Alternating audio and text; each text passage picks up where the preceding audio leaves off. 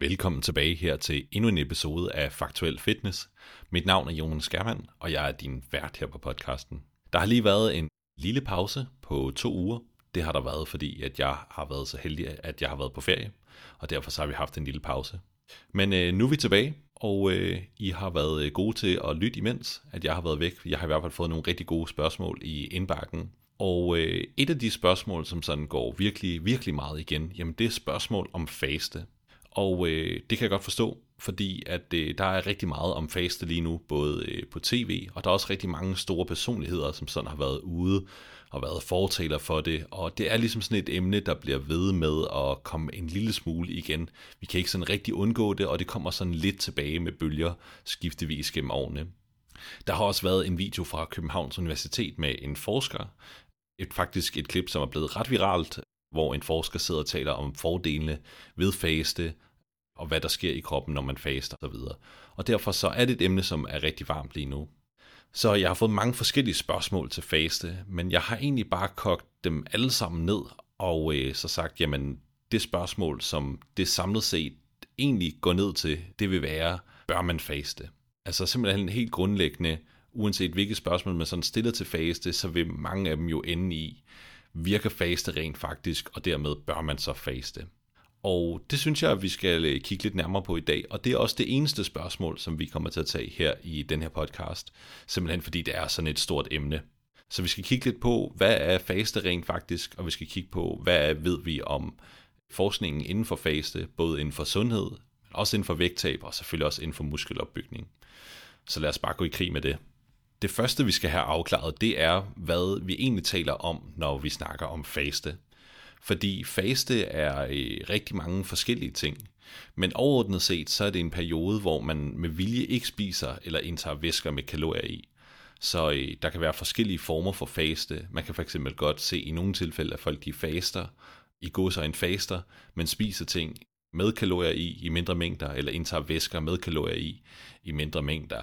Men altså sådan en helt klassisk fase, faste, der øh, indtager man ikke noget med kalorier i.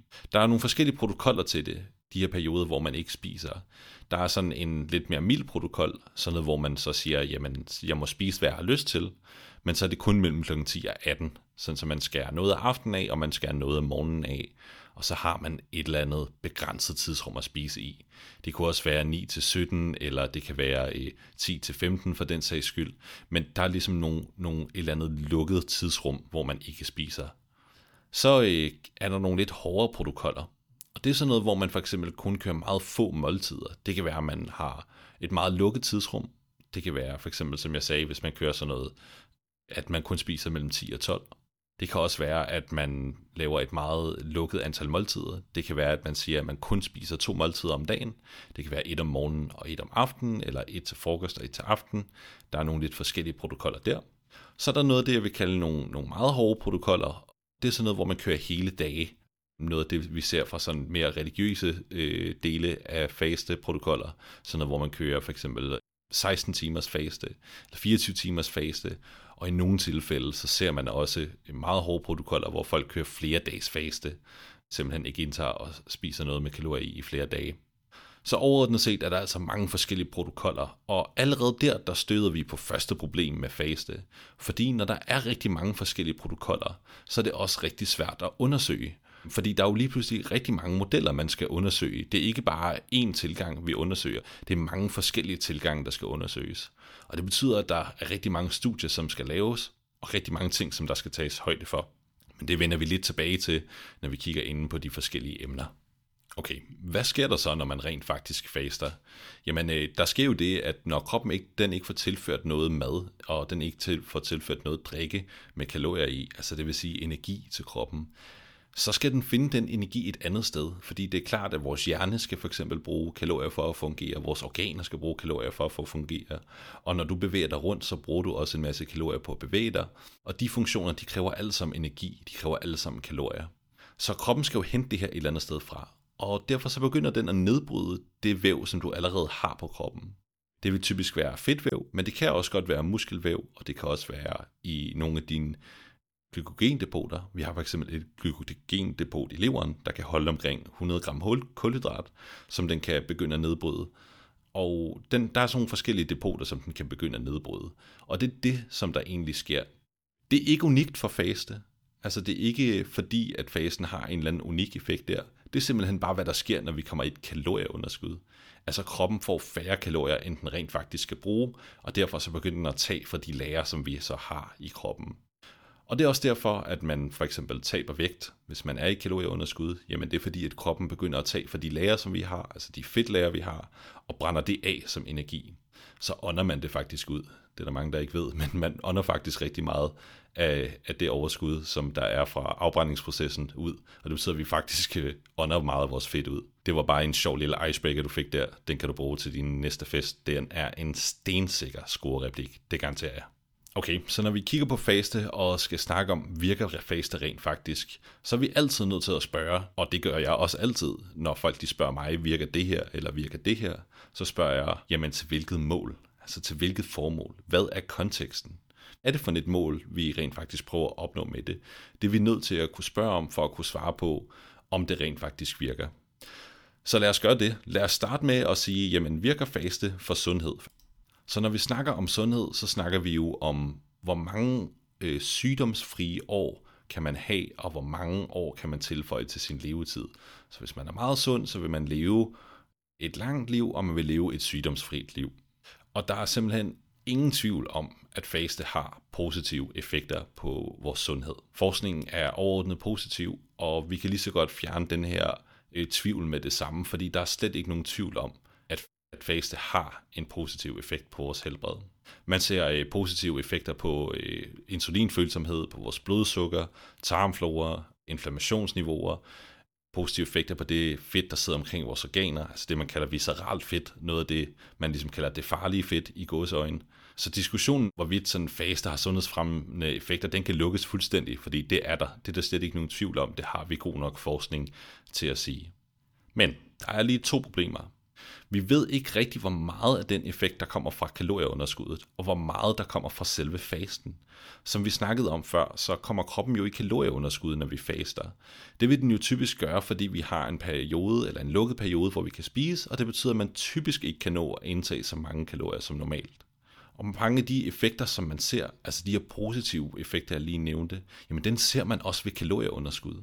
Rent faktisk så er det sådan, at mange af de sygdomme og sådan livsstilssygdomme, som for eksempel type 2 diabetes, sygdomme som PCOS eller øh, forhøjet kolesterol, jamen mange af dem, der anbefaler man faktisk et vægttab på 5-10% af ens kropsvægt, fordi at man ser mange af de her positive effekter. Og det betyder, at mange af de konsekvenser eller negative effekter, man kan have ved de her sygdomme, jamen de bliver faktisk forbedret af et vægttab, hvis man er overvægtig, og derfor så anbefaler man ofte et vægttab. Det andet problem, det er, at mange af de her studier, de er lavet på dyr. Så vi mangler simpelthen god forskning lavet hos mennesker, der kan påvise, påvise mange af de her positive effekter. Der er rigtig meget forskning, som er lavet i sådan noget celleforskning, og sådan noget laboratorie, hvor man efterligner for eksempel øh, menneskers tarmsystemer, eller bruger nogle af menneskers celler, og udsætter dem for nogle forskellige forhold. Og igen, det samme gør man med dyr, altså udsætter dem for faste, og ser, hvad har det for nogle effekter på deres helbred. Og det ser overordnet set rigtig positivt ud. Det er der faktisk slet ikke nogen tvivl om. Problemet er, at vi kan ikke overføre forskning lavet på dyr, eller forskning lavet på celler i et eller andet laboratorie, til hvordan ser effekten rent faktisk ud hos mennesker. Så lige nu, der har vi en positiv tendens i forskningen, men det er svært for os at sige, hvor overførbar er den til, til mennesker, og hvor konsekvent er det rent faktisk. Vi mangler nogle langvarige og nogle gode studier på området. Noget af det, man også kigger rigtig meget på, og som man snakker rigtig meget om, det er det, der hedder autofagi. Hvis du ikke ved, hvad autofagi er, så er det simpelthen bare det, at kroppen rydder op i vores ødelagte og brugte celler, og så danner den nogle nye. Meget, meget sat på spidsen og meget kort forklaret, så vil det i teorien betyde, at vi vil leve længere. Fordi en af de grunde til, at vi blandt andet ældres, det er, at vores celler de dør. Så det, at vi kunne få gang i at forbedre den her proces med oprydningen af celler og få, få dannet nogle nye celler, jamen det vil faktisk have en positiv effekt for vores levetid teoretisk set. Så er der også rigtig meget snak om tarmflora i det her med faste. Men igen, problemet er lidt både med autofagi og tarmflora, og effekten på tarmflora. Det her effekterne er ret kortvarige, og står kun på, imens man rent faktisk faster.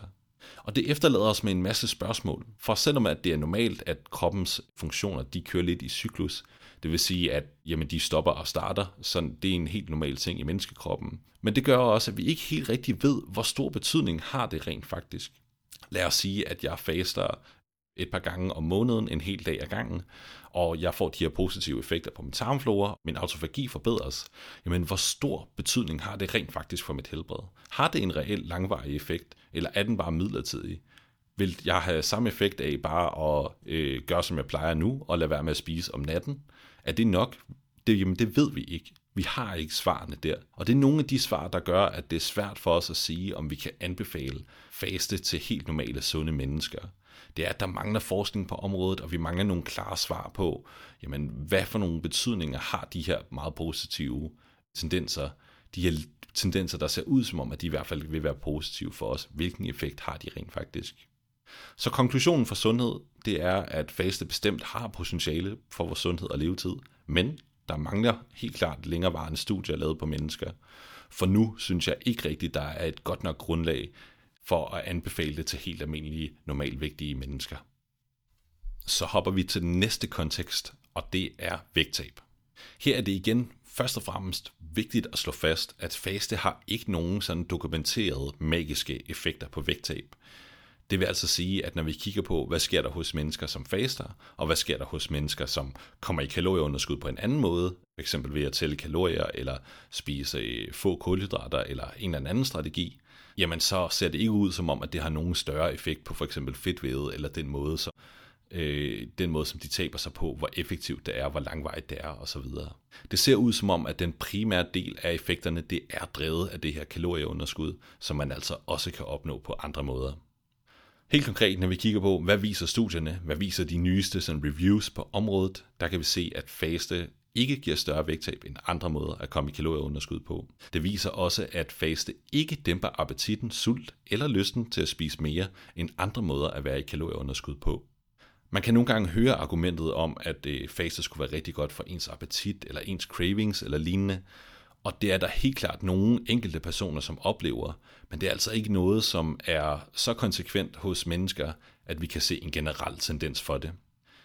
Det er dog vigtigt at påpege her, at der er en stor variation i studier, og det ser ud til at være meget individuelt. Altså nogen vil opleve nogle markante positive effekter. Nogle kan fx bare lade være med at spise morgenmad. Der er nogen, der vågner op, og så er de ikke sultne før nogle timer. Og for dem, så vil det jo give god mening at faste, hvis de har for eksempel et vægttabsmål men andre oplever nogle markante negative effekter af det. Forstærkning af cravings, svært ved at koncentrere sig, hovedpine. Der kan være nogle forskellige konsekvenser for det, alt efter hvem man er og hvilke præferencer man har. Og det siger jeg faktisk som en person, der selv har haft nogle positive erfaringer med faste. Jeg har haft nogle få klienter, der har kørt det, som har haft en fin succes med det. Jeg har selv haft brugt det til at smide nogle kilo, hvor jeg simpelthen bare ventede et par timer med morgenmaden, hvilket gjorde, at jeg så endte med at spise et mellemmåltid mindre om dagen, og det var så nok til, at jeg rent faktisk kom i kalorieunderskud. Så for mig var det jo en fin løsning i en periode, men egentlig så er min præference at spise morgenmad, selvom jeg godt kan lade være, og derfor så bruger jeg det heller ikke i, i dag. Jeg synes dog, at fast er en af de sådan bedre metoder til vægttab, primært fordi man ikke som sådan skal ændre sin måde at spise på. Man gør det bare i bestemte tidsrum af dagen. Det vil altså sige, at man har ikke nogen sådan stærke restriktioner på, hvad man må spise. Det handler mere om, hvilket tidsrum det er. Og det tror jeg egentlig kan have en positiv effekt på den måde, at man for eksempel ikke udelukker sukker, eller ikke udelukker brød, eller udelukker et eller andet andet, som man egentlig godt kan lide at spise, og som egentlig er inden for ens præferencer. Omvendt så synes jeg også, det er lidt åndssvagt at kalde det for faste, at man bare springer morgenmaden over der kunne man jo bare kalde det, at man venter med morgenmaden. Jeg ved ikke, hvorfor vi skal putte et eller andet fancy label på, men øh, sådan er det. Så konklusionen er altså, at faste kan fungere rigtig fint til vægttab. Det vil dog være meget individuelt, men der er altså ikke noget forskning, der indikerer, at faste skulle være bedre til at holde et vægttab eller få et større vægttab. Og der er heller ikke noget, der indikerer, at det sådan skulle være bedre for appetit, sult eller lyst til at spise lige nu. Det kan man jo opleve individuelt, og der kan være forskning i fremtiden, som gør os klogere, men for nu er der altså ikke noget evidens, som tyder på det. Så er der den sidste kontekst for i dag, og det er muskelvækst. Så øh, forskning er faktisk overraskende positiv på området. jeg må indrømme, at da jeg satte mig, satte mig for at kigge på det her, og satte mig for at se, jamen, hvad var forskningen rent faktisk på muskelvækstområdet og faste, så havde jeg forventet nogle, nogle ret markante negative studier, som sådan ligesom ville stå hul i, at faste var en ret dårlig, eller at faste var en ret dårlig strategi. Men der blev jeg overrasket. Det har faktisk vist sig, at øh, der er rigtig positiv forskning på området. Simpelthen, hvis man får nok protein og kalorier, jamen, så kan det sagtens fungere. Det ser ikke ud som om, at folk får dårligere resultater med det. Øhm, når man sådan overordnet sammenligner det over en periode, så viser studierne, at jamen, så længe du får protein og kalorier nok, så er der sådan, sådan ikke noget problem med at køre nogle faste-protokoller. Det er ikke noget, vi har super meget forskning på, men den forskning, der er, er overordnet set positiv. Der er dog noget forskning, som viser, at det kan have en negativ effekt på ens performance, hvis man for eksempel faster og så træner. Og det giver jo meget god mening, at hvis man ikke har så meget energi til rådighed i kroppen, så vil det, kan, kan det i hvert fald gå ud over ens ydeevne. Det kan også gøre progressive overload sværere, altså det, at man laver fremgang over tid. Hvis man ikke rigtig har noget energi at bruge af, så kan det være sværere at presse sig selv. Men igen, så er det jo meget individuelt og helt op til præference. En lille anekdote her er, at øh, Peter Attia, som er en kendt øh, levetidsformidler i USA, han har selv kørt nogle fasterprotokoller netop for det her med forlænge levetid. Men det er han faktisk stoppet med, fordi han tabte simpelthen for meget muskelmasse med nogle af de lange fasterprotokoller. Så nogle af de her lidt hårde fasterprotokoller, jeg snakkede om, hvor man faster flere dage i streg. Og derfor måtte han faktisk stoppe med dem. Simpelthen fordi, at muskelmasse er meget vigtigt for vores levetid, så de potentielle effekter, man ligesom kunne få af fasen her, anså han som værende ikke tilsvarende i forhold til, hvor meget muskelmasse der ligesom blev tabt. Det synes jeg bare var en, en interessant anekdote, og jeg synes også, at det er et slag for at holde nogle, øh, milde, nogle lidt mildere protokoller, de nok fungerer bedst. Både i forhold til sådan vægttab og sundhed, men også i forhold til, hvis man gerne vil maksimere muskelvækst det er meget svært at kompensere for en 24-timers dag, hvor man ikke spiser i forhold til f.eks. protein og kalorier. Det er lidt lettere at kompensere for, hvis man bare har et lukket tidsrum, hvor man øh, ikke må spise. Så hvis vi samler op på det her, så ordentligt set kan vi sige, at faste altså ikke er noget nyt. Faste har længe vist sig at have et potentiale, og forskningen har i lang tid været positiv på området.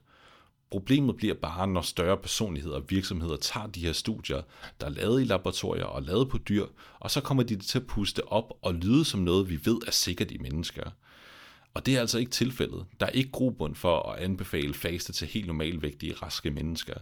Det er helt klart en valid vægttabsstrategi, og man vil helt klart have gavnlige effekter af kalorieunderskuddet, hvis man for eksempel er overvægtig, så fremt fase selvfølgelig passer til ens præferencer, og det kan også sagtens fungere, hvis man prøver at bygge muskelmasse, så længe, at det, øh, så længe man selvfølgelig får nok protein og får nok kalorier, og så længe det selvfølgelig gøres smart. Her vil jeg gerne minde om, at hvis der reelt er noget, som har en massiv og valid evidens bag sig for mennesker, så vil man ofte se offentlige myndigheder gå ud og anbefale det. Lige nu kan du fx finde masser af anbefalinger for motion, kost og søvn hos Fødevarestyrelsen og Sundhedsstyrelsen, fordi evidensen er meget sikker og lavet langvejt på mennesker. Det kan være en god huskregel, hvis du sidder derude og sådan konstant får en følelse af, oh, burde jeg prøve X eller Z, eller burde jeg faste, eller burde jeg tage det her kosttilskud, som der bliver talt om på sociale medier. Det er selvfølgelig ikke et perfekt system, og myndighederne kan være lidt langsomme i optrækket nogle gange. Men jeg synes, det er en generelt god mur, hvis du er en af dem, som sidder og ofte kommer til at sidde og tænke, burde jeg gøre det her, det her eller det her. Så kan man lige holde det op imod for eksempel de officielle kostråd og sige, burde jeg lade være med at spise kartofler, jamen så kan man meget hurtigt gå ind på Fødevarestyrelsens kostråd og se, at der anbefaler de faktisk, at man spiser kartofler. Så der er sandsynligvis ikke et godt grundlag for at lade være med at spise kartofler der. Og det samme med faste, hvis vi siger, jamen burde jeg faste, så kan vi gå ind og se på Fødevarestyrelsens kostråd eller Sundhedsstyrelsens anbefalinger for motion eller anbefalinger for søvn. Der kan vi se, der står altså ikke noget om faste her. Der er ikke noget evidens. Der har ikke været god nok evidens til at lave en officiel anbefaling for, at man bør faste. Til sidst så vil jeg bare sige tusind tak, fordi at du lyttede med. Bliv endelig ved med at sende alle jeres gode spørgsmål, og husk meget gerne at anmelde podcasten der, hvor du lytter til den. Det vil være en rigtig stor hjælp for mig, så kommer den nemlig ud til endnu flere, som kan komme ind og lytte med. Afslutningsvis så vil jeg bare sige, at jeg har fået rigtig mange spørgsmål efterhånden, og det betyder, at jeg har spørgsmål til de næste par episoder. Så hvis du har stillet et spørgsmål, som jeg har lovet kommer med i podcasten, så har jeg altså ikke glemt dig. Det er kun fordi, det lige kommer til at tage nogle episoder, før jeg kommer dem alle sammen igennem. Men bliv endelig ved med at sende dem, fordi mange af spørgsmålene de vil lappe ind over hinanden, og så kan jeg tage dem samlet med ind under et samlet emne i de forskellige podcast. Tak fordi du lyttede med. Vi lyttes ved.